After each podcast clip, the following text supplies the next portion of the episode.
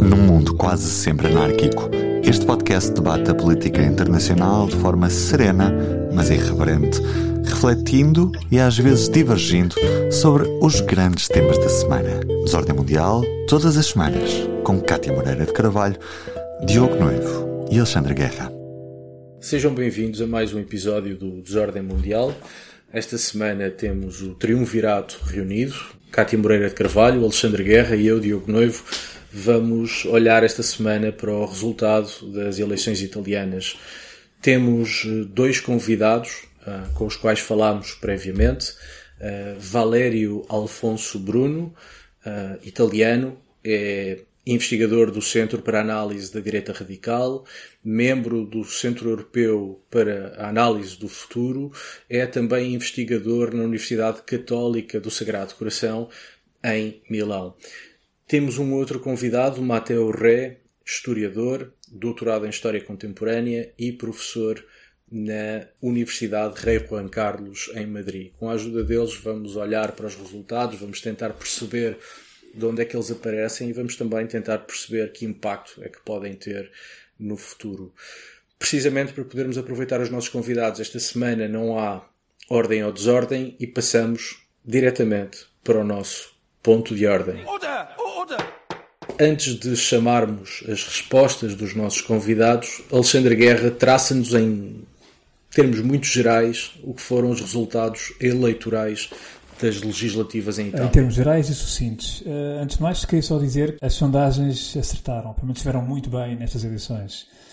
Os resultados, nesta altura, provavelmente os nossos ouvintes já conhecerão, mas uh, não quero mais relembrá-los. Portanto, os, os Irmãos Itália, o Partido Irmãos Itália foi o partido mais votado, com cerca de 26%.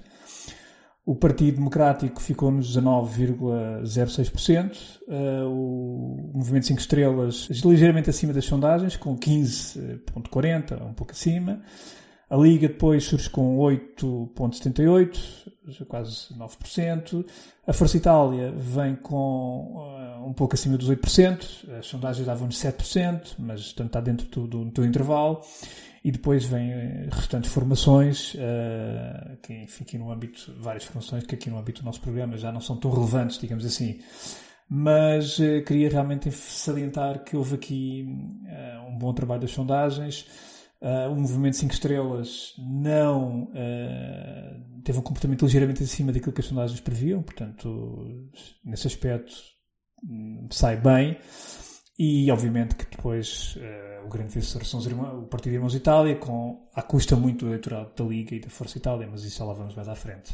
E queria também dizer que a nível de participação eleitoral, uh, isto é um novo mínimo. A participação ficou, não chegou aos 64%, uh, 9 pontos percentuais abaixo daquilo que foram as eleições de 2018. É um novo mínimo em Itália, mas ainda assim superior à participação nas últimas legislativas portuguesas, se não me engano. Cátia Moreira de Carvalho, perante estes resultados, primeiros comentários. Olha, o primeiro comentário que, que quero dizer é que, apesar destes números que o Alexandre apresentou, a, a coligação que venceu, eu ia dizer coligação de centro-direita, mas acho que é um bocadinho demais estar a dizer que aquilo é uma coligação de centro-direita. Um, essa coligação mas não teve. Mas a Itália é conhecida como coligação de centro-direita. Eu sei, eu sei. Uh, a coligação não teve os dois terços necessários para mudar a Constituição e, portanto, penso que isto é um dado relevante e, uh, e é até um dado bom a assinalar uh, no meio dos resultados que a Itália teve. Nós também falámos das designações e das classificações com os nossos convidados, mas já lá vamos. Primeiro, começamos um, pela explicação de voto. Perguntámos ao Matteo Ré e ao Valério Bruno um, o que é que explica o voto em Giorgia Meloni.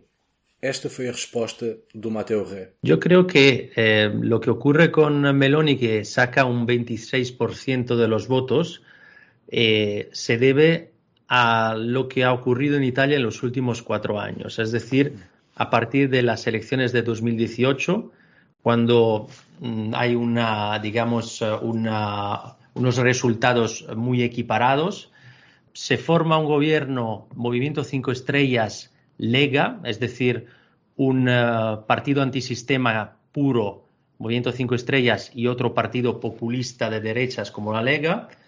Este gobierno aguanta tan solo un año Después de esa experiencia, el Movimiento Cinco Estrellas se acerca al Partido Democrático, es decir, a una formación de izquierdas y forma un gobierno que dura tampoco mucho tiempo, porque después de un año también eh, ese gobierno cae y le sigue el gobierno presidido por Mario Draghi, es decir, un tecnócrata, expresidente del BCE, del Banco Central Europeo, apoyado por todos los partidos, todos, menos que el partido de Giorgia Meloni Fratelli d'Italia. Entonces, yo creo que este 26% eh, de, Meloni, que no olvidemos que la primera vez que Fratelli d'Italia se presenta en unas elecciones es el año 2013 y saca el 1,96%, en 2018 saca el 4% y ahora pasa del 4% al 26%.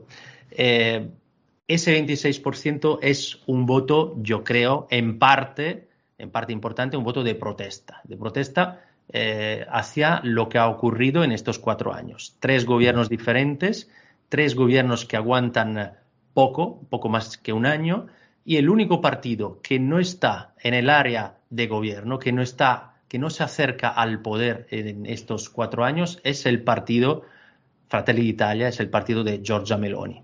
Valério Bruno está de acordo quanto à importância de estar, ou de Meloni ter estado uh, na oposição, mas acrescenta um ponto interessante sobre a competição entre a Liga e Fratelli d'Italia. The vote in favor of uh, Giorgia Meloni's party Fratelli d'Italia or Brothers of Italy um, can be explained um, at least recurring two, two elements. The first one is that uh, the party was uh, throughout the, the last uh, legislature, the last five years, at the opposition. And this is particularly relevant because the Brothers of Italy was at the opposition when, for instance, uh, the League formed a government with uh, Salvini's, uh, with the Five Star Movements. also, the Brothers of Italy was at the opposition um, during the, the, the executive led by a technocrat, uh, Mario Draghi, which was supported by uh, all the Italian political parties except uh, Fratelli d'Italia. Then a second reason is that um, I think uh, when two parties like uh, the League and Fratelli d'Italia uh, compete on the same uh, ideological and political platform. and on one side, you have a party like the one led by Giorgia Meloni that has a clearly a, a deep historical, historical and ideological uh, roots uh, drawing to neo-fascism, and on the other side you you have a uh, much more, I would say, hybrid um, parties uh, that only with Salvini in the last years moved from a federalist party to a populist radical right party, then I think um, uh, the Italian electorate, uh, which is uh, more sympathetic to far right ideas, will for sure vote for Brothers of Italy instead of the League. Muito bem, portanto, em resumo, não traduzirei tudo palavra a palavra, mas em resumo, Giorgia Meloni beneficiou de estar na oposição desde 2018, um, tem um crescimento notável desde o seu primeiro resultado em 2013, é essencialmente voto de protesto e um, na competição entre a Liga e o Fratelli d'Italia pelo mesmo espaço eleitoral, uh, o Fratelli d'Italia claramente beneficia não só pela parte de ter estado na oposição, mas também por ter raízes mais profundas na cultura política italiana. Uh, Cátia de Carvalho, Alexandre Guerra, digam de vossa justiça. Eu, só acrescentaria uh, o que eles dizem de facto uh, é, é, isso. eu só acrescentaria, e eu no último programa que nós falámos sobre isto, eu disse precisamente que provavelmente o partido Irmãos Itália iria ganhar dividendos por estar precisamente ter, ter, estado à margem nos últimos governos, ou seja, não ter apoiado nenhum governo. E efetivamente o Mateu eh, deixa bem claro esse, esse, esse afastamento do, e esses dividendos portanto, que, que, que, os irmãos Itália tem agora por, ter tado, por não ter apoiado nenhum dos três governos que, que foram os últimos três governos. E, e, e, o, e chamo só a atenção que o Valério também hum, fala numa razão que é o apelo de Meloni, ou seja, aquele apelo neofascista parece ter atraído, ou pelo menos pós-fascista, foi mais claro, uh, foi mais bem, ou seja, apresentou uma mensagem mais clara dentro desse campo. E isso provavelmente ajudou a justificar essa transferência de votos quer da Liga, quer da Força Itália, mas sobretudo da Liga. Eu acho que aquilo que, que eu acho que é importante assinalar relativamente a isto é o facto das queixas sociais que as pessoas têm. Eu aqui, pronto, apelo um bocadinho mais à, até à minha informação, que é mais olhar para, não tanto para as questões políticas, mas mais as questões sociais que estão na base, às vezes, da decisão política.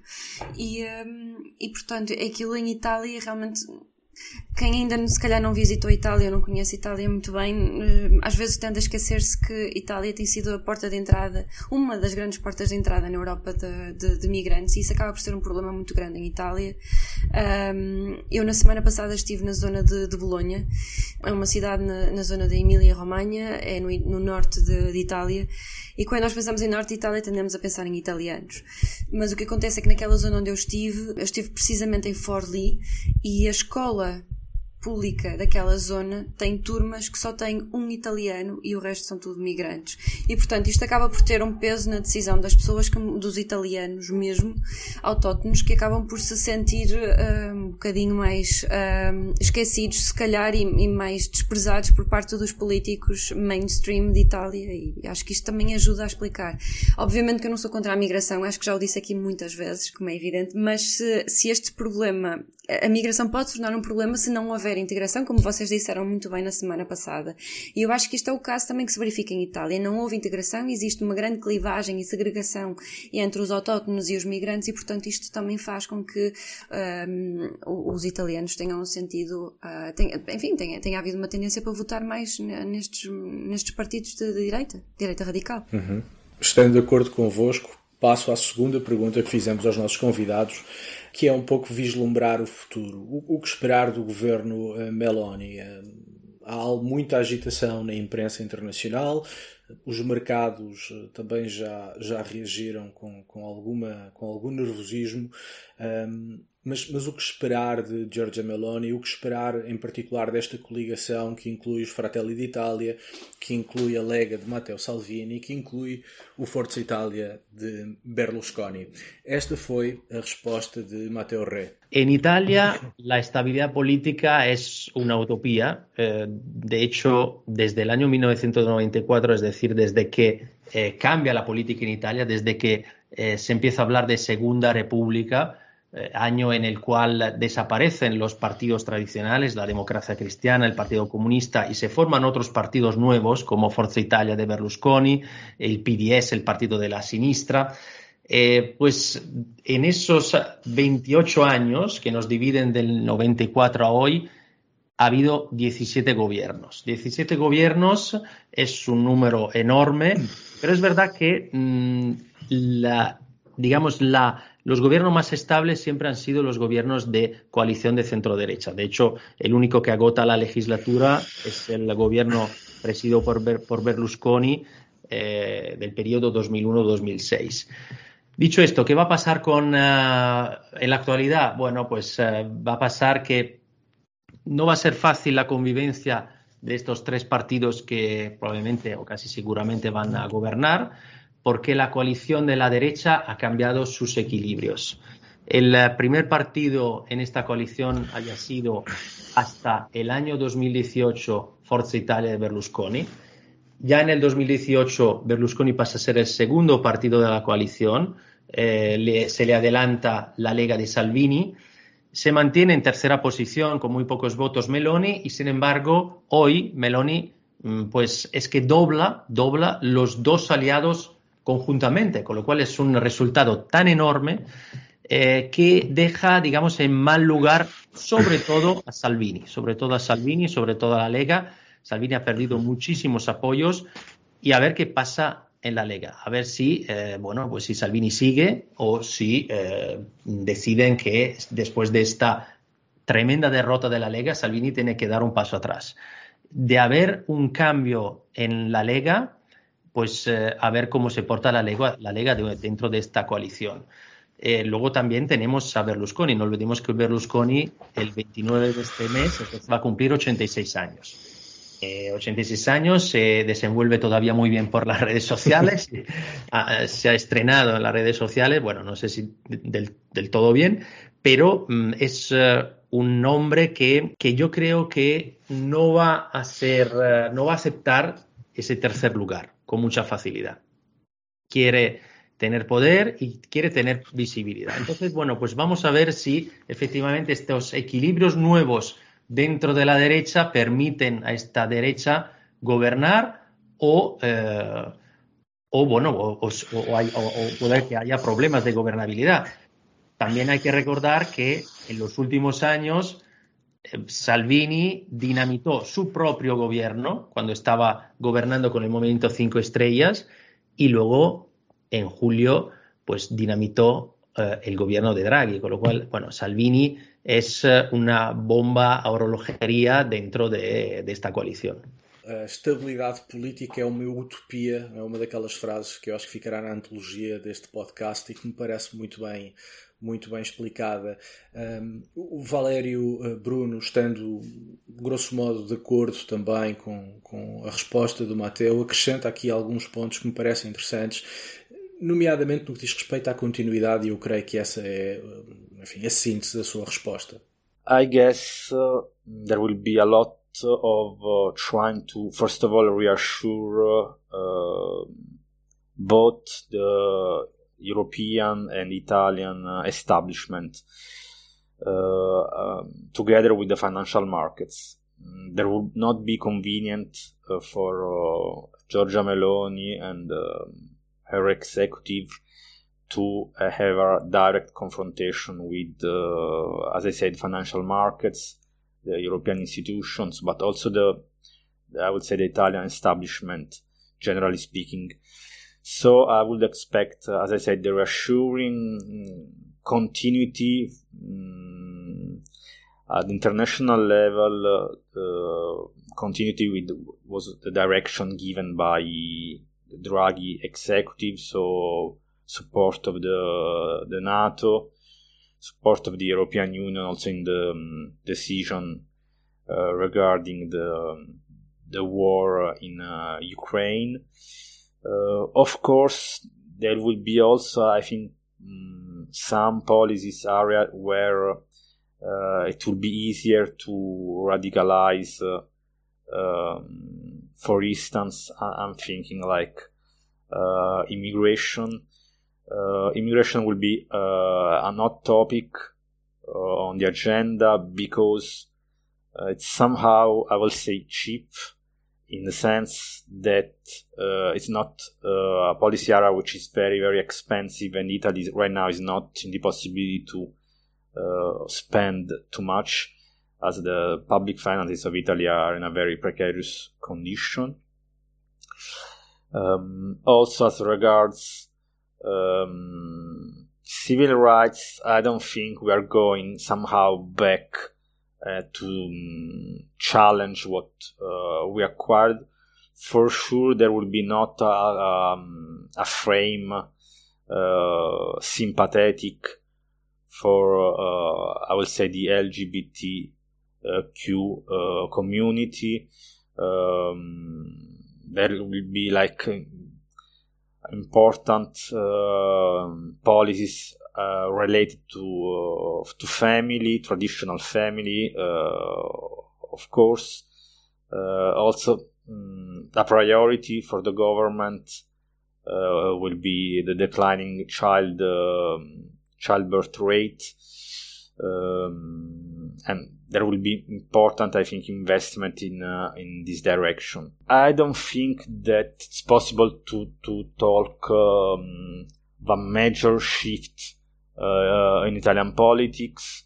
Uh, after all, um, okay, the votes are still uh, being counted, but um, the right wing coalition performed at around 44%. Many analysts, scholars, me included, uh, we're expecting uh, a little bit more like 45 even 48 percent like in the past Um, so I would say since 1994 we have been uh, having the uh, right wing coalition or centrodestra who is uh, labeled um, in Italy um, that has the, the, the same sides uh, uh, since 1994. Of course, the, the, the, the balance of power, I would say the internal balance of power between the, the three major uh, actors, Forza Italia, uh, Northern League, now uh, Lega for, for Salvini Premier, and in the past we had the MSA, Alleanza Nazionale, now we have um, Fratelli d'Italia, changed overall didn't change because the the the, the performance uh, have been even higher in the past.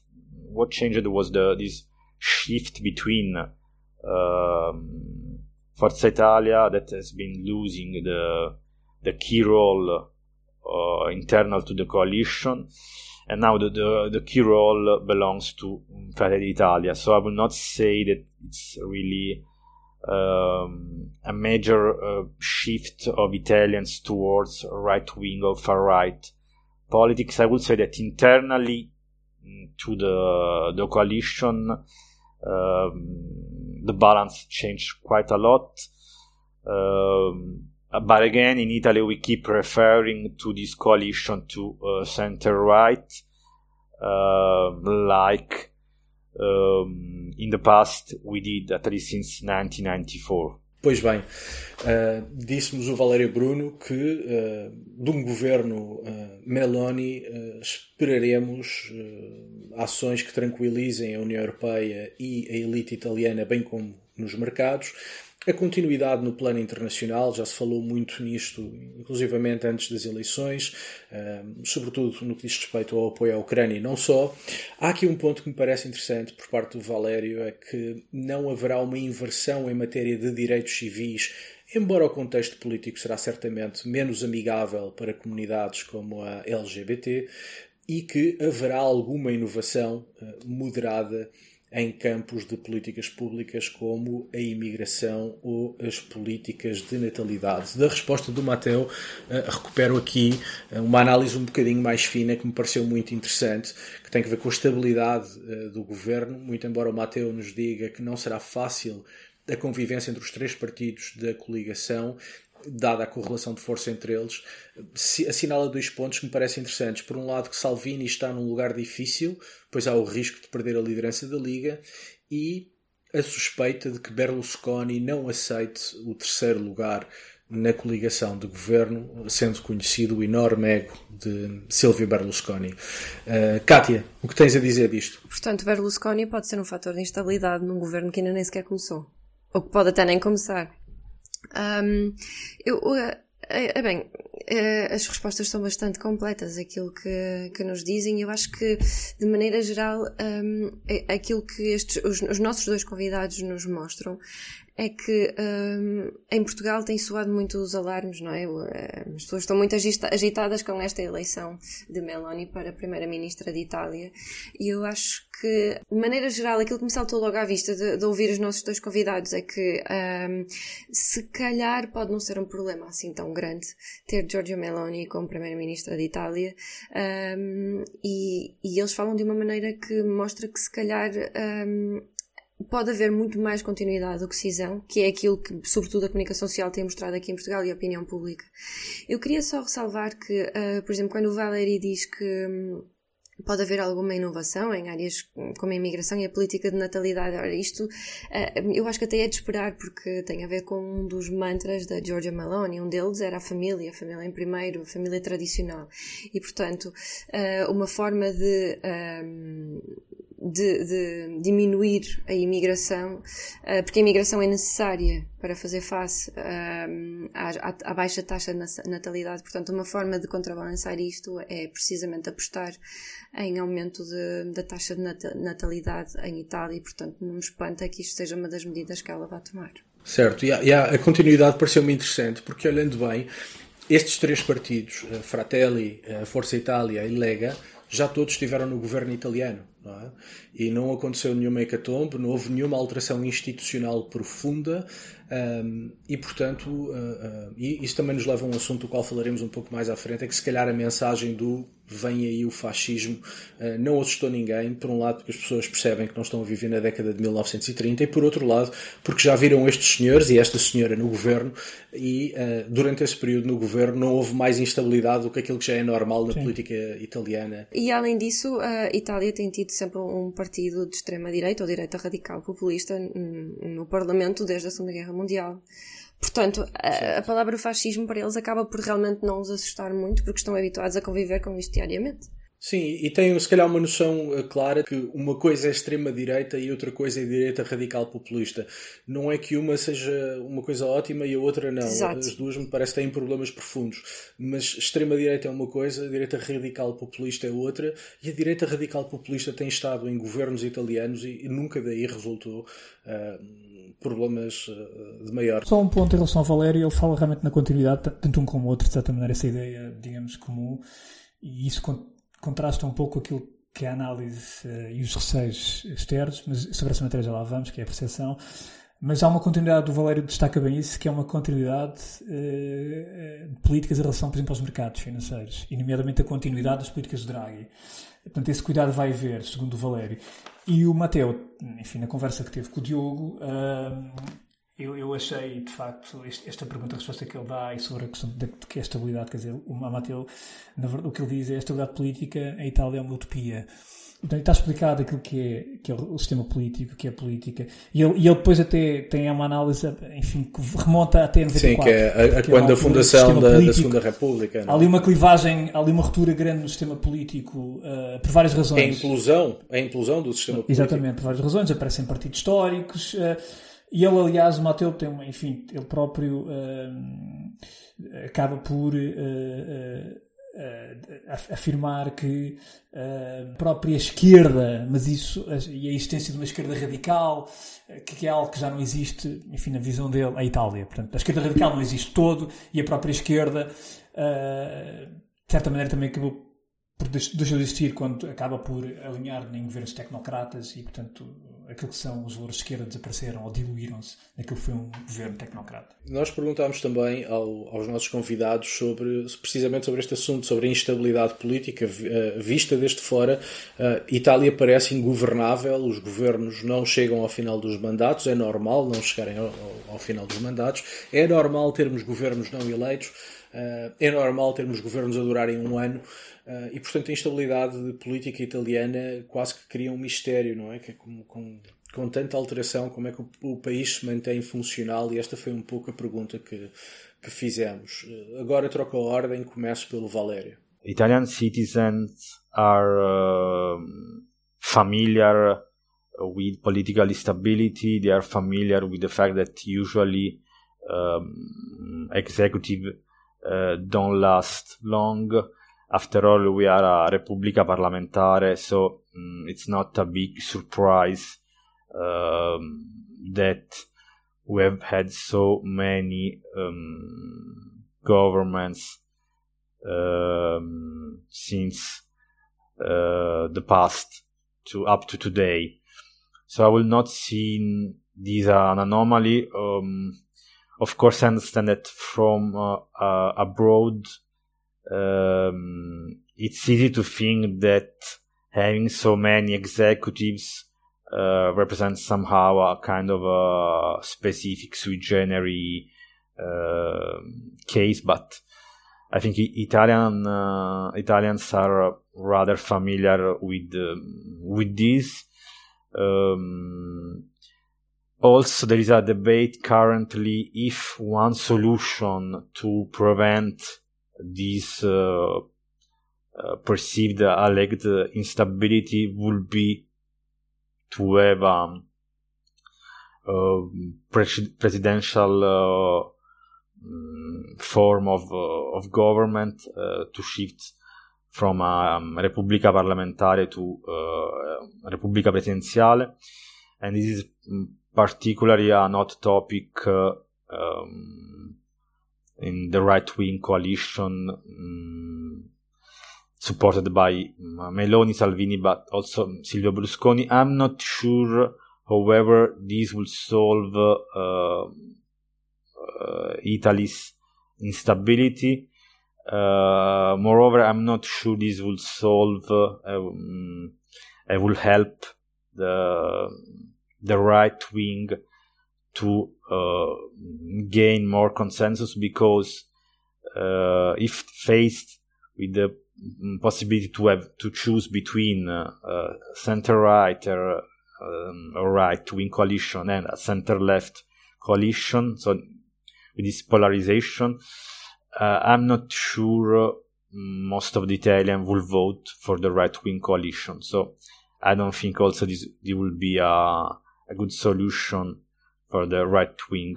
I think that in Italy mm, there's more tolerance towards um, far right uh, parties than towards uh, mm, far left.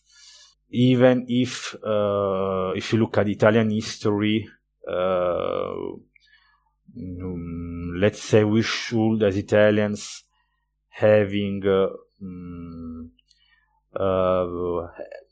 made um, a clear cut with the, the, the, fascist history of this country.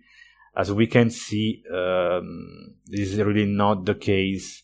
I, I guess that the, victory of Giorgia Meloni and Fratelli d'Italia, which, as I said, is a party with clear roots in um, the fascist movement party par excellence uh, in Italy that is the MSI, Movimento Sociale Italiano, which traces back to uh, Mussolini, uh, Repubblica Sociale Italiana, and was founded in 1946 by former uh, people uh, belonging to the uh, fascist party and um, Repubblica Sociale Italiana gives you really the the picture of how a, a movement, uh, how a party like the like Brothers of Italy is able to keep uh, in its logo the fiamma tricolore, the really the brand, the symbol of the Movimento Sociale Italiano and Alleanza Nazionale in the uh, 90s and in mm, the um, early 20s. Portanto, a instabilidade faz parte da prata da casa, uh, embora haja este debate intenso, que, que, é interessante porque eu não vi isto uh, refletido em boa parte da imprensa. Há um debate interessante, sobretudo à direita, sobre se a instabilidade se resolveria com um maior pendor presidencial no sistema de partidos, uh, mas tendo a concordar com o Valério quando ele duvida da eficácia desta, desta alteração. já o Mateu fala-nos num, num, otro ángulo. Yo leía un artículo estos días eh, de uh, escritor italiano que está bastante de moda últimamente que decía, bueno, en Italia, cuando no, en nos emocionamos muy rápido, pero la emoción nos pasa también muy rápido. Y nos ha pasado con todos. Eh, pues nos ha pasado con algunos partidos políticos que han nacido y se han, eh, de verdad, han llegado a unos niveles muy elevados y de, han, y de ahí han bajado muy rápidamente. Y sobre todo, si no nos gusta algo, no tenemos ningún inconveniente en apartarlo. Es decir, si ahora Giorgia Meloni, después de todas las promesas, va a gobernar de manera eh, negativa, eh, si Italia no remonta, pues eh, no tenemos ningún inconveniente en mirar hacia otro lado. Y, pero es verdad que las instituciones se mantienen. A pesar de que la inestabilidad política sea una inestabilidad bastante clara, a nivel de instituciones, Italia consigue mantenerse y lo ha conseguido siempre, lo ha conseguido cuando, bueno, en la Primera República, cuando estaba ese bipolarismo, digamos, imperfecto entre democracia cristiana y, Partido Comunista, eh, lo, ha conseguido eh, con la llegada de Berlusconi, lo ha conseguido eh, pues en los últimos años con partidos populistas en el gobierno. No olvidemos que Italia se enfrenta a la pandemia, a la pandemia con un gobierno mm, pues bastante inexperto, con los movimientos cinco estrellas que nunca habían gobernado, de repente tienen que gobernar en la peor situación posible. Y bueno, pues al final, de alguna manera, gracias también al dinero que nos llega de Europa, eh, pues, eh, pues seguimos eh, manteniendo, por, lo, por, lo, menos sobreviviendo, con todos los problemas que hay, con todos los problemas también desde un punto de vista económico que no hay que olvidar, pero sí que, que Italia se mantiene y las instituciones se mantienen. Yo creo, para terminar, que habría que ver y habría que interpretar ese aumento en las últimas semanas del movimiento Cinco Estrellas. Un aumento inesperado de votos que se basa exclusivamente en la propuesta de eh, esa renta de ciudadanía, esa ayuda social para los hogares desfavorecidos que está arrasando en el sur de Italia. Es decir, Italia siempre ha tenido un problema eh, sur-norte, pero creo que se está acentuando mucho en, estos últimos momentos, bueno, por culpa de varias crisis, eh, crisis económica de hace unos años, crisis pandémica de ahora, y ahora en la crisis de, del gas y de la energía. Y yo creo que hay que tener muy en cuenta eh, estos resultados y muy en cuenta este tipo de voto por que se deve e quais são os problemas uh, imediatos do país. Parece muito, muito interessante esta ideia de que em Itália nos emocionamos muito rápido, mas também nos passa rápido. Elegemos e destruímos partidos sem grande dificuldade. Talvez o sucesso uh, uh, do país esteja precisamente na sua, na sua instabilidade. falou também da, da solidez institucional. Uh, e, e, também não esqueceu a importância que os fundos europeus têm para, para essa estabilidade. E falou numa outra coisa que me parece muito interessante, que, que é o seguinte: enquanto estamos todos a falar de novidade em Itália coisas nunca vistas, Itália mudou. Há um pouco aqui esta ideia que se calhar Itália andou para trás. Volta a haver uma clivagem norte-sul, uh, com o norte uh, onde a coligação direita tem muita força, a esperar medidas mais viradas para, para o desenvolvimento industrial e o Sul, onde uh, o movimento 5 estrelas teve maior força a esperar medidas mais numa ótica de assistência social. Importa dizer que o movimento 5 estrelas é um movimento, é um partido político tipicamente populista, nem à esquerda nem à direita, uh, mas nestas últimas legislativas apresentou-se explicitamente como partido progressista e, portanto, um partido mais à esquerda. Cátia de Carvalho, o que é que achaste das respostas? Uh, eu acho que isto é muito interessante e isto fez-me lembrar, esta última ideia que estavas aqui a dar, uh, fez-me lembrar de uma coisa que eu também ouvi em Itália na semana passada, que é, embora não existam movimentos separatistas em Itália, um, existe, um, existe muita sensação de que, por parte de algumas pessoas, sobretudo no sul de Itália, de que não são italianos. São outra coisa qualquer, mas não são italianos. E é muito comum algumas pessoas lá no sul de Itália dizerem isto. E isto pode ter a ver justamente com esta clivagem norte-sul que eu não fazia ideia que ela existia. Sim, é uma clivagem bastante antiga uh, e, que de resto pode ser transposta até certo ponto, embora não tão, de forma tão intensa como em Itália, em que tens o norte desenvolvido com uma tradição uh, de maior abertura cultural, de maior indústria, e o sul mais pobre, com menos indústria, com menos economia mais dependente do apoio social do Estado. Itália, durante muito tempo, foi caracterizada por esta fratura, não é? E parece que ela voltou. Pelo menos é uma das respostas a Sim, sim. Sentido. Eu acho também que é interessante numa das respostas do. Acho que é do Valério, uh, que diz que, um, enfim, um, existe uma maior tolerância à direita radical do que à esquerda radical uh, apesar de haver um corte radical com o fascismo e que os italianos deviam ter feito um corte ainda mais evidente com a direita, mas não fizeram. Portanto, isto acaba mesmo por ser cultural. E se calhar é mesmo assim que o país funciona. E isto acaba por ser interessante de, enfim, de acompanhar e de estudar e de perceber que realmente, se calhar, pronto, enfim, as coisas funcionam na instabilidade. Nós estamos aqui a falar sobre um governo que foi eleito, não é? Que vai ter a primeira-ministra, que é Giorgia Meloni, que está a levantar, enfim, muitas preocupações um pouco pela Europa fora. Nós estamos aqui a falar desta certeza, mas devido a esta instabilidade política que a Itália, enfim, tem a característica de ser assim, uh, nós também não sabemos quanto tempo é que este governo vai durar, não é? Portanto, ainda muita coisa pode acontecer e é expectável até, dada a tradição que aconteça. Alexandre. Eu achei uh, particularmente interessante a resposta do Valério sobre a questão sistémica porque ele, ele, não, ele não vê nestas eleições uma grande mudança sistémica. O que ele vê, sim, é um, um, novo equilíbrio na direita. Uh, e isso é, isso é, interessante, porque isso contraria um pouco aquilo que é a análise que é feita externamente por alguns politólogos e por alguns analistas. Isso também parece um ponto importante e eu, de certa maneira, tendo a concordar em parte com o que ele diz.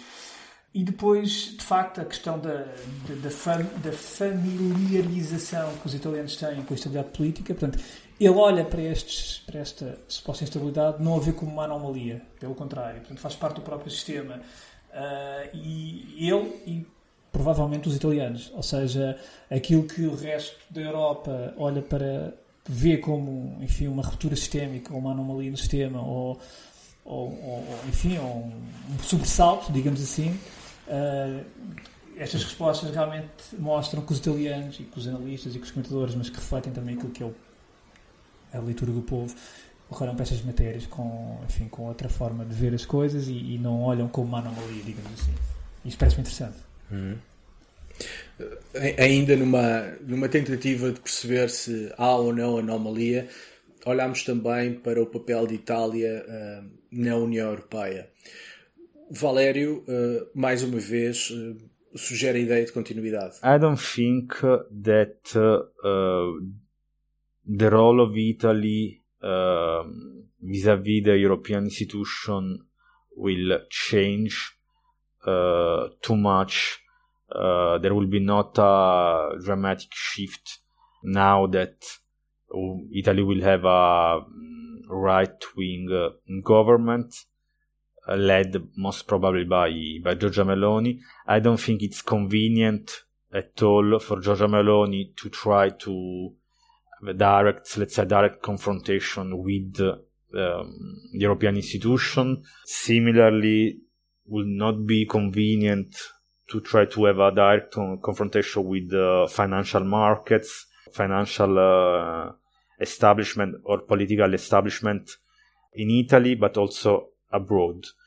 Um, in my opinion, it's easier and also more convenient from um, point of view of uh, public finance to play to go back playing the um, the immigration card.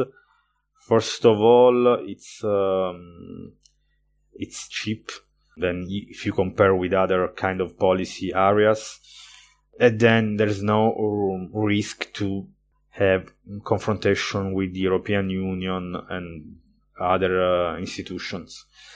Uh, I don't think so. Uh, also internationally, for the foreign policy, uh, I don't think uh, Italy foreign policy will change too much from the the path that uh, the last uh, executive, the one led by Mario Draghi, had.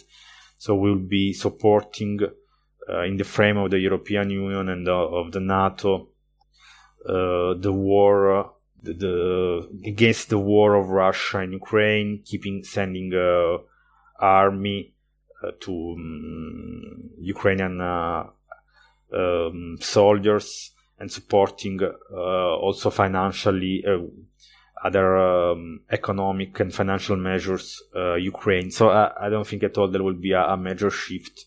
Also the um, foreign policy level.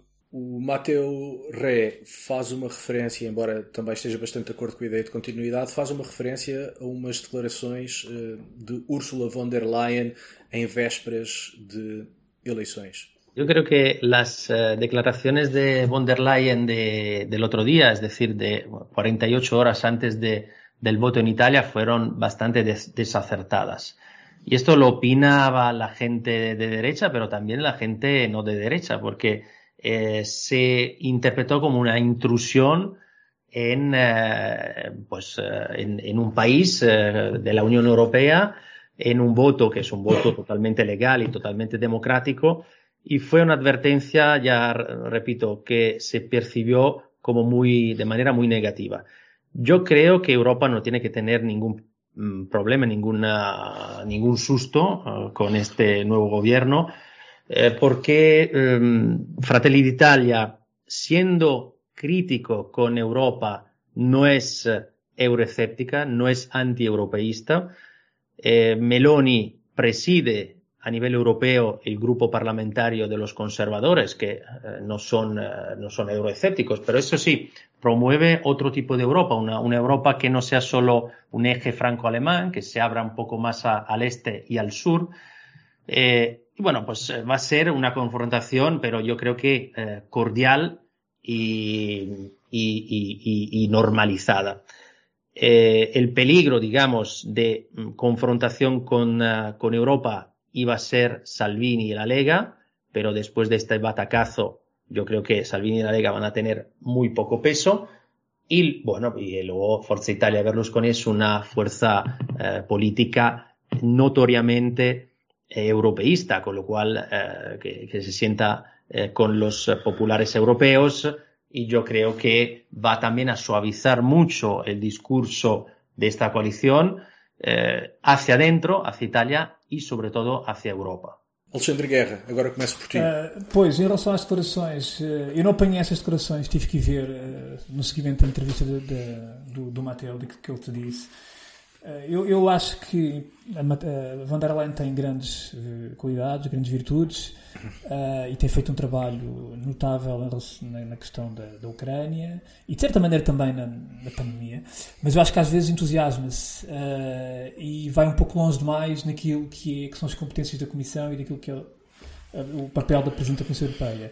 Uh, portanto, eu percebo esta, esta chamada de atenção do, do, do, do Mateus sobre isto em relação a, a, ao Valério. Desculpa interromper-te, mais do que uma chamada de atenção, eh, eu acho que ele coloca o comentário. De ingerência, certo, sim, seja, de ingerência, exato. Eh, de, facto, de ingerência, claro. porque repara, a 48 horas claro. dos italianos votarem numas eleições normalíssimas, legais, certo. democráticas, a Presidente da Comissão Europeia basicamente vem dizer se os senhores e as senhoras não votarem da maneira correta, correta claro, nós temos instrumentos, obviamente nós temos aqui instrumentos que já aplicámos na Hungria e na Polónia. Acho que ela, ela não é tão direta assim, pelo menos não sei se é... Ela fala na pois. Hungria e na Polónia. Eh, portanto, Sim, mas está lá a ameaça. O que parece é que as instituições europeias queixam-se e bem do perigo dos radicalismos, mas muitas vezes fico com a sensação que não perdem uma oportunidade para criar um contexto favorável à ascensão desses mesmos radicalismos. Aliás, como nos diz o Mateu, as declarações de Ursula von der Leyen caíram muito Sim. mal, tanto à direita Exato. como à esquerda, e portanto não foi uma coisa sectária. De facto, mais uma vez, sublinham tanto um como o outro. Acho que na, tanto o Mateu na conversa que teve com o Diogo como o Valério na conversa que teve com a Kátia, acho que tanto um como o outro foram bastante enfáticos nessa ideia de continuidade e não de, e não de disrupção. Uh, e isso a mim parece importante. Eu acho que, relativamente às declarações de von der Leyen, eu, eu acredito, e obviamente que não devem ter caído bem nem à esquerda nem à direita. Mas não sei até que ponto é que estas declarações podem ter de facto influenciado e direcionado o voto na direção da Giorgia Meloni. Eu não acredito nisso porque certo. normalmente. Eu também acho que não influenciaram Sim. o voto agora do ponto de vista institucional Sim. e do ponto de vista de ambiente político foram um tiro Sim, pé, completamente. Não? Porque eu estou a dizer isto porque normalmente as pessoas votam de acordo com os problemas que têm reais dentro do seu país e não de acordo com a política externa. Normalmente isso não acontece e portanto não, não acho que isto tenha as declarações dela, apesar de infelizes. Um, e estou de acordo com aquilo que vocês disseram da, da von der Leyen, um, mas um, acho que não deve ter influenciado praticamente nada. Obviamente causa mal-estar mal, nos partidos, mas acho que as pessoas não devem se ter movido muito por causa disto. A, a mim pareceu-me curioso também, uh, sobretudo à luz do que tem sido escrito e dito sobre as eleições italianas, que nos chamem a atenção para que o perigo de confronto quer com as instituições europeias, eh, mas também com os mercados, não está nos Fratelli d'Italia de Giorgia Meloni, mas sim em Matteo Salvini na Liga, não é? Eh, e de facto, olhando para a composição desta, desta coligação, eh, a carta fora do baralho, ou, claramente o mais o menos pragmático, é certamente Salvini. Portanto, talvez estejamos a, a, falhar o tiro quando estamos a centrar a análise muito em Meloni e, e, a deixar Salvini passar pelos pingos da chuva. Não sei o que vocês Eu acho que tens razão, e eu acho que neste caso um, isso, esse, essa diferença, essa distinção deve ser feita, porque um, não são todos iguais, não têm todos os mesmos programas, nem todos, enfim, os mesmos princípios um, de ação, e têm visões diferentes sobre algumas temáticas importantes. E, portanto, acho e até que... a, própria, a própria colocação dos partidos no, no Parlamento Europeu está Está, está em grupos diferentes. É? Exatamente, estão em grupos diferentes e o Salvini, teve uma baixa votação. A, a Identidade e Democracia, um grupo muito mais à direita, e, o, e, os Irmãos de Itália, apesar de todos conservadores, portanto, não, obviamente. Também muito relacionado com, com a forma como se sentam no Parlamento Europeu e com as afinidades que têm Uh, com uh, o regime de Moscovo, perguntámos ao Valério sobre a eventual influência russa nestas, nestas legislativas? Uh, Russian propaganda has been uh, somehow present on the on the media.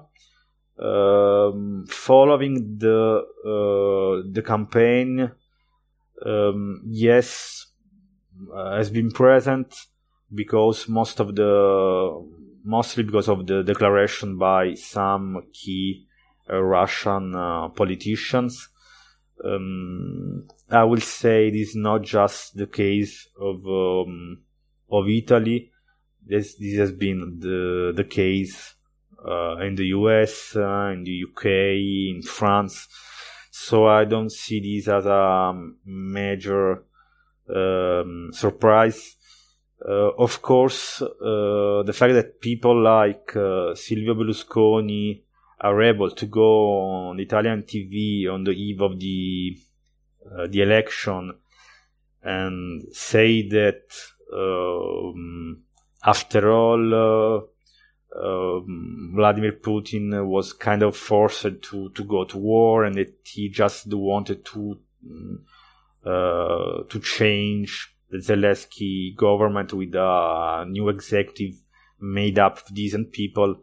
Um, I, I, think it's very uh, eloquent of uh, how uh, I would say how part of the Italian political establishment can be infiltrated uh, easily by propaganda, but also, I mean, even without the, the uh, infiltration, how these subjects, political subjects like Berlusconi and Salvini, they are very close to the to Putin and the Kremlin. Cátia de Carvalho.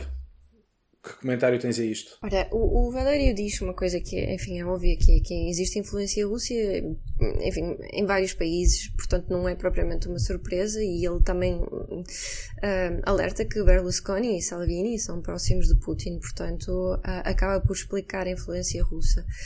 Um, Bem, um, isso, enfim, e Berlusconi foi, se não estou em erro, ajudem-me, foi o único primeiro-ministro que levou até ao fim um governo em Itália nos últimos tempos, portanto, as pessoas se o elegeram é porque de alguma forma confiaram no trabalho dele. E, portanto, se agora vêm dizer, se, enfim, se ele vem dizer que o Putin tinha uma boa ação, uma boa intenção com a Ucrânia, portanto, existe, um, como é uma figura de autoridade a, a, validar ou legitimar uma ideia, acaba por existir algum um, apoio por parte das pessoas que, que confiam no trabalho dele. Um, eu acho que, uh, embora a influência russa esteja presente em vários países, eu acho que, e como já foi demonstrado até por um outro colega italiano do, do Valério, que é o Matteo Pugliese, ele veio mostrar que de facto em Itália está bastante presente, porque enquanto que decorre, decorria a, a, guerra na Ucrânia, Lavrov foi convidado a dar uma entrevista de 40 minutos para um canal de comunicação italiano. Portanto, acaba por uh, a influência russa estar ainda mais presente. E se calhar este resultado eleitoral até acaba por também agradar um bocadinho a, a Putin, não de vez, porque obviamente não podemos centrar tudo em Meloni. Meloni é a favor do apoio à Ucrânia, mas como tem lá o o, o Salvini e o Berlusconi acaba por se calhar agradar um bocadinho. Mas é curioso, eu creio, não tenho a certeza, espero não me enganar, mas na noite eleitoral o nosso vizinho Henrique Burnet, do eh, podcast Café Europa, da Rádio Observador, fez uma nota curiosa que, independentemente de ganhar a esquerda ou a direita, haveria sempre amigos de Putin no governo. Porque Putin, em Itália, conseguiu construir bons amigos, tanto de um lado como do outro, uh, do Parlamento. E, portanto, isso é importante assinalar. Isso é importante assinalar. Alexandre Guerra, sobre Rússia, sobre Itália, sobre amigos de Putin. Não parece que tenha tido, muito sinceramente, acho que a questão russa não, não, não foi um fator de, de, de influência na hora do italiano meter a, a cruzinha. Muito sinceramente. Pode, ser te, pode ter sido tema de campanha, mas não foi tema que influenciou seguramente o, o eleitor. Portanto, não é um tema que influenciou o eleitor a, que o voto do eleitor não, portanto, não. Quisemos também saber, e tivemos essa conversa com o Matteo Ré, sobre a forma como os italianos olham para o Fratelli d'Italia. Apesar de ser um partido já conhecido, apesar de Giorgia Meloni já ter sido ministro e ser alguém com presença na vida pública há muito tempo, a verdade é que a sobrecitação da imprensa internacional com Meloni nos faz pensar em que tipo de partido será este e como é que os italianos olham uh, para este partido. Esta foi a resposta do Matteo. Fratelli d'Italia, eu creo que fuera de Italia se ve eh, como un partido hasta fascista mm, leyendo, leyendo la prensa internacional se ve hoy, eh, bueno, pues uh, un alarmismo, yo creo que exagerado. Eh, dentro de Italia se percibe como un partido eh, más bien de una derecha conservadora populista, se puede llegar a considerar como una derecha radical, eh, pero una derecha que en ningún momento es una derecha iliberal y antidemocrática, es decir, mantiene, pues, eh, eh, digamos, todos los criterios de un país democrático y de un voto democrático. En Italia ha ocurrido algo bastante común, de hecho, cuando se acerca un partido de derecha al poder, es que se le demoniza justamente en ese momento. Fratelli d'Italia nace en 2013, pero como saca un 1,97%, nadie se queja ni del símbolo, una llama tricolor, a, su anterior, uh, vamos, a su antecesor, Movimiento Social Italiano, heredero del uh, Partido Nacional Fascista, cuando en 2018 saca un 4%, ahí tampoco nadie dice nada. Eh, ahora que se le auguraba llegar al 25%, pues eh, todo el mundo clamaba al, a la vuelta del fascismo. Todo el mundo dentro de Italia, eh, sobre todo al principio de la campaña electoral, eh, yo creo que ese fue uno de los errores del Partido Democrático, centrarse en, uh, en, uh, en llamar al, al, miedo de la vuelta al fascismo eh, y sobre todo a nivel internacional. Yo he visto que a nivel internacional la prensa internacional pues se ha cebado con, uh, con este partido. Eh, la percepción entre izquierda radical y derecha radical obviamente es siempre muy distinta. En Italia la izquierda radical ya no existe. Casi me atrevería a decir que ni siquiera la izquierda existe porque el Partido Democrático eh, en campaña electoral promovía la agenda Draghi, quería seguir con el legado de Draghi, con lo cual yo me preguntaba, bueno, ¿dónde está la izquierda en Italia?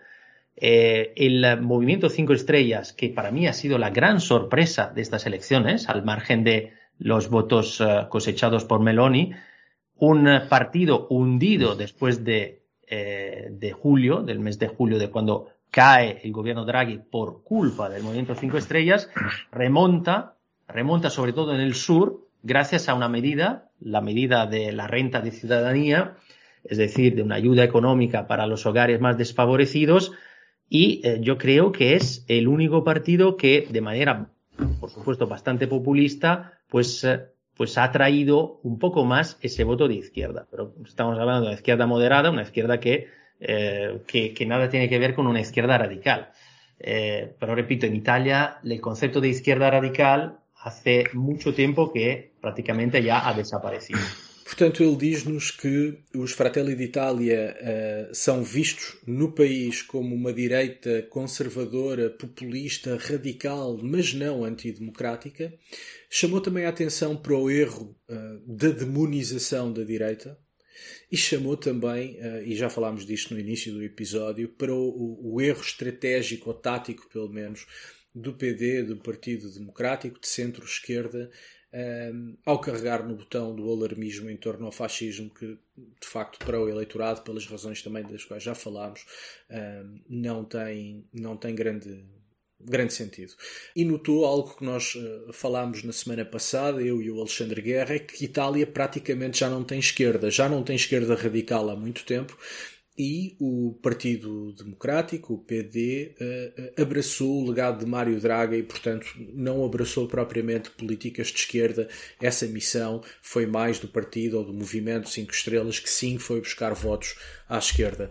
Alexandre Guerra. Esta resposta é muito interessante e, mais uma vez, primeiro mostra o, o, a forma como esses, esses analistas italianos e politólogos veem a sua política. É, é, é, muito diferente da forma como nós uh, vemos a política italiana. Há de facto uma forma descomplexada de ver a política, uma forma mais objetiva, um, e depois é realmente é interessante perceber que uh, a direita não deve ser, na perspectiva deles, não deve ser demonizada, uh, porque os próprios italianos não o fizeram. E o próprio Matteo sublinhou muito esse facto, até em respostas anteriores e ele diz que os, os governos mais estáveis que houve em Itália desde 94 foram de centro-direita. Aliás, uh, Berlusconi foi primeiro-ministro da Segunda Guerra Mundial em mais tempo em versões. Nomeadamente, completou uma legislatura. uh, penso que de 2001 a 2006. Um, e portanto, e depois foi isso novamente. Foi uma, seja, legislatura, foi uma legislatura marcada por vários escândalos, mas também claro, mas com diga-se, mas quer dizer, mas também diga-se que em Itália uh, uh, outros escândalos existiram não muito diferentes e que uh, este tipo claro. de dinâmica é, é, comum, não é? E portanto esta demonização que se costuma que, externamente se faz de, de, de, destes partidos o que o Matteo diz é que olhemos para a história italiana política dos últimos anos, desde 94, por exemplo, e de facto os italianos eles próprios validaram e validam estes partidos. Uh, e portanto, uh, se calhar de fora tem que se olhar para isto de outra maneira. Sim, sobretudo pensar naquilo que é a vontade dos eleitores, não é? Por muito que discordemos dela e por muito que ela nos pareça uh, preocupante, Uh, creio que o Mateu diz: bom, olhem para os eleitores, mais do que olhar para os partidos, mais do que olhar uh, para as pessoas que lideram esses partidos, olhem para os eleitores, percebam os eleitores.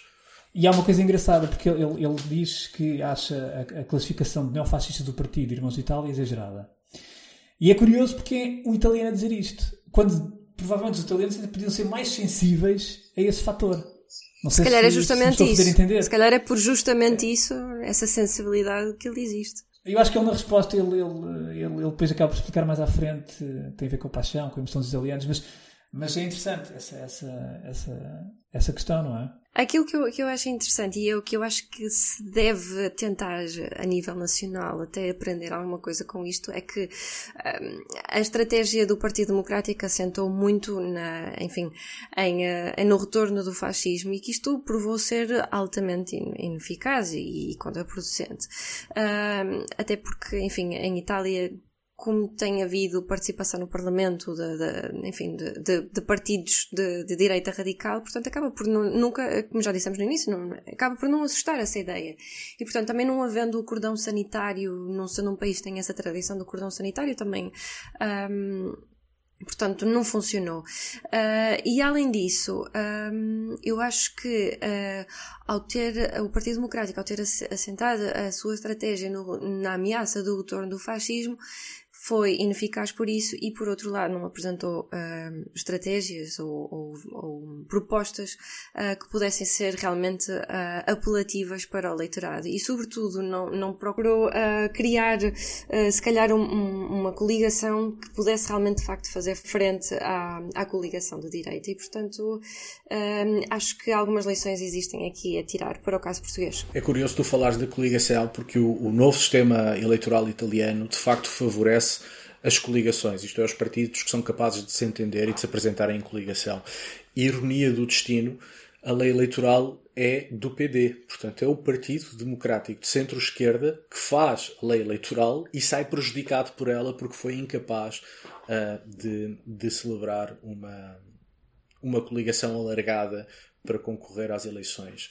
Uh, por último, uh, eu não, não resisti a, a perguntar ao Mateu. Mateu, como disse no início, é professor em Espanha, na Universidade Rei Juan Carlos, uh, e não resisti a perguntar-lhe sobre uma eventual comparação com o Vox. Porquê? Porque os Fratelli d'Italia e o Vox, das duas primeiras vezes que vão a eleições, têm resultados muito baixos, quase marginais, e de repente disparam uh, tendo uh, bons resultados nas urnas. Perguntei-lhe se faz sentido uh, alguma comparação entre o partido de Giorgia Meloni e o partido de Santiago Abascal en España. Yo creo que algo se puede hacer, aunque es verdad que tenemos que ver qué pasa con Vox ahora. Las últimas noticias dicen que probablemente Macarena Olona, que se presentó en las uh, en las elecciones de Andalucía como pues, eh, representante de Vox se va a salir del partido y probablemente va, a conformar un partido suyo y se inspira directamente al partido de Giorgia Meloni. Claro, un partido más en el área de derecha y sobre todo un elemento tan visible como Macarena Olona que se sale de Vox va a, eh, bueno, pues a dinamitar un poco el partido, eh, va a crear un, problema dentro del partido. Entonces yo creo que eh, sí, por un lado, efectivamente, este aumento de Vox, eh, pues se puede equiparar un poco al aumento de Fratelli d'Italia, en general al aumento a nivel internacional europeo de algunos partidos políticos que se colocan más en una derecha más radical, en un conservadurismo más radical, incluso populista, pero, eh, pero hay que ver un poco esta, esta, lo que va a pasar probablemente justamente esta semana, esta salida de una pieza importante del partido y ese, ese nacimiento, esa creación de un partido nuevo eh, inspirado por una mujer hacia otra mujer Macarena Lona, que se inspira a Giorgia Meloni. A, a resposta parece-me interessante porque ele enfim, chama eh, algo que está a acontecer neste momento, que é uma importante dirigente do Vox, Macarena Olona, eh, que ameaçou deixar o partido e criar um novo partido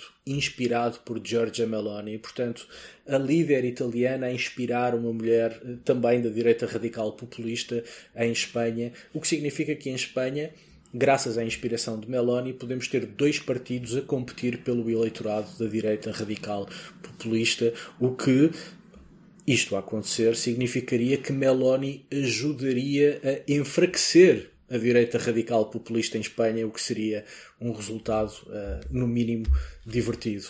Uh, Alexandre Guerra, comentários sobre estas e outras uh, coisas das quais falámos? eu só, sim, estes alinhamentos agora vai ser interessante ver nos próximos tempos os alinhamentos uh, internacionais uh, e ver como estes partidos uh, em Portugal, Espanha, Itália, em França e noutros países, mas sobretudo aqui na, na, na Península Ibérica, vai ser interessante perceber como é que esta onda vai ser navegada, vai ser surfada, não é? Uh, porque claramente há aqui um tónico uh, há aqui, e há aqui uma galvanização de, de, algumas forças políticas. Portanto, vai ser interessante ver nos próximos tempos. Tens alguma suspeita, Alexandre? Não, não, não quero fazer, enfim, não tenho suspeitas, não tenho qualquer suspeita. O que eu acho é que uh, devemos olhar para estes fenómenos. Eu sempre tenho dito aqui várias vezes, e nós já falamos sobre isto várias vezes que de, temos que deixar de ver estes nomes só a partir do sistema político, da cúpula, e começá-lo a perceber através das bases, do povo, das dinâmicas, dos anseios. E aliás, o Mateu disse nesta entrevista, nesta entrevista que o Diogo fez, uma entrevista muito boa, e que o Mateu diz também algo que é porque é que explica que a Itália é diferente. E depois vai para o campo das emoções. E, e tem outra coisa também interessante, é a, a, forma como os italianos olham para a política de forma descomplexada. Se querem uma coisa, vão atrás dela. Mas também se fartarem dela... No segundo a seguir, exatamente. A seguir. E isto é muito interessante, esta forma de estar em política. E os italianos são, não é só, estão assim na vida, não é só na política. Portanto, eles estão assim na vida. Quer dizer, é uma forma apaixonada de estar na vida. E nós sabemos o que é que é... Mais do que apaixonada, impulsiva, não é? Impulsiva. E, portanto, é aquilo que também nós gostamos na Itália, não é? E, e, portanto isso é muito interessante e eu acho que temos que olhar para estas coisas uh, temos que começar a olhar de outra maneira. Sobretudo uh, enfim na análise na, na, no campo analítico uh, para se perceber e para se antecipar. E é isto que eu, que eu, que, eu, digo e que tenho dito já há muito tempo. Certo. E Kátia, e tu? Olha enfim, fazendo uma suma, eu acho que hum, o mundo está a mudar um, e a extrema-direita ou a direita radical populista estão cada vez mais presentes e estão, esses movimentos estão a crescer um, num bocadinho por todo o mundo e isso verifica-se um, ainda mais aqui na Europa. Uh, e, portanto, a estratégia que tem sido utilizada para evitar a ascensão destes movimentos não tem sido eficaz e às vezes é até contraproducente. Portanto, acho que é preciso refletir de forma coletiva e a sério se de facto estivermos preocupados em manter, enfim, a saúde da democracia e a política moderada. E apesar dos receios de muitos, ainda não é tempo de cantar a bela tchau. Acabamos este nosso episódio, como sempre, sem fronteiras. Cátia de Carvalho, nos trazes ao Sem Fronteiras desta semana? Esta semana trago um livro. É um livro antigo, é um livro de 2000 ou 2001 e o livro chama-se uh, Os Talibãs, o Islão, o Petróleo e o Novo Grande Jogo na Ásia Central. O livro foi escrito por Ahmed Rashid. Um, eu encontrei-o na Biblioteca Municipal da minha terra, porque fui lá dar uma volta e vi este livro e achei muito interessante. O livro é antigo. Uh, ele... É um clássico já. Sim, o, o, o, livro, enfim, fala numa altura ainda antes, enfim, dos atentados do 11 de setembro, portanto muita coisa aconteceu depois dele, mas eu achei interessante, mesmo apesar disso, de, eu achei interessante trazê-lo uh, e começar a lê-lo para perceber como é que os talibãs eram vistos uh, na altura, como é que, enfim, o Osama Bin Laden também era visto na altura e qual é que era a perspectiva que na altura se tinha para, para os talibãs e para aquela região do mundo. Deram-lhes o benefício da dúvida e não correu muito bem, não foi, Kátia? Exatamente. Isto da romantização não funciona muito bem, não. Não funciona muito bem, é isso.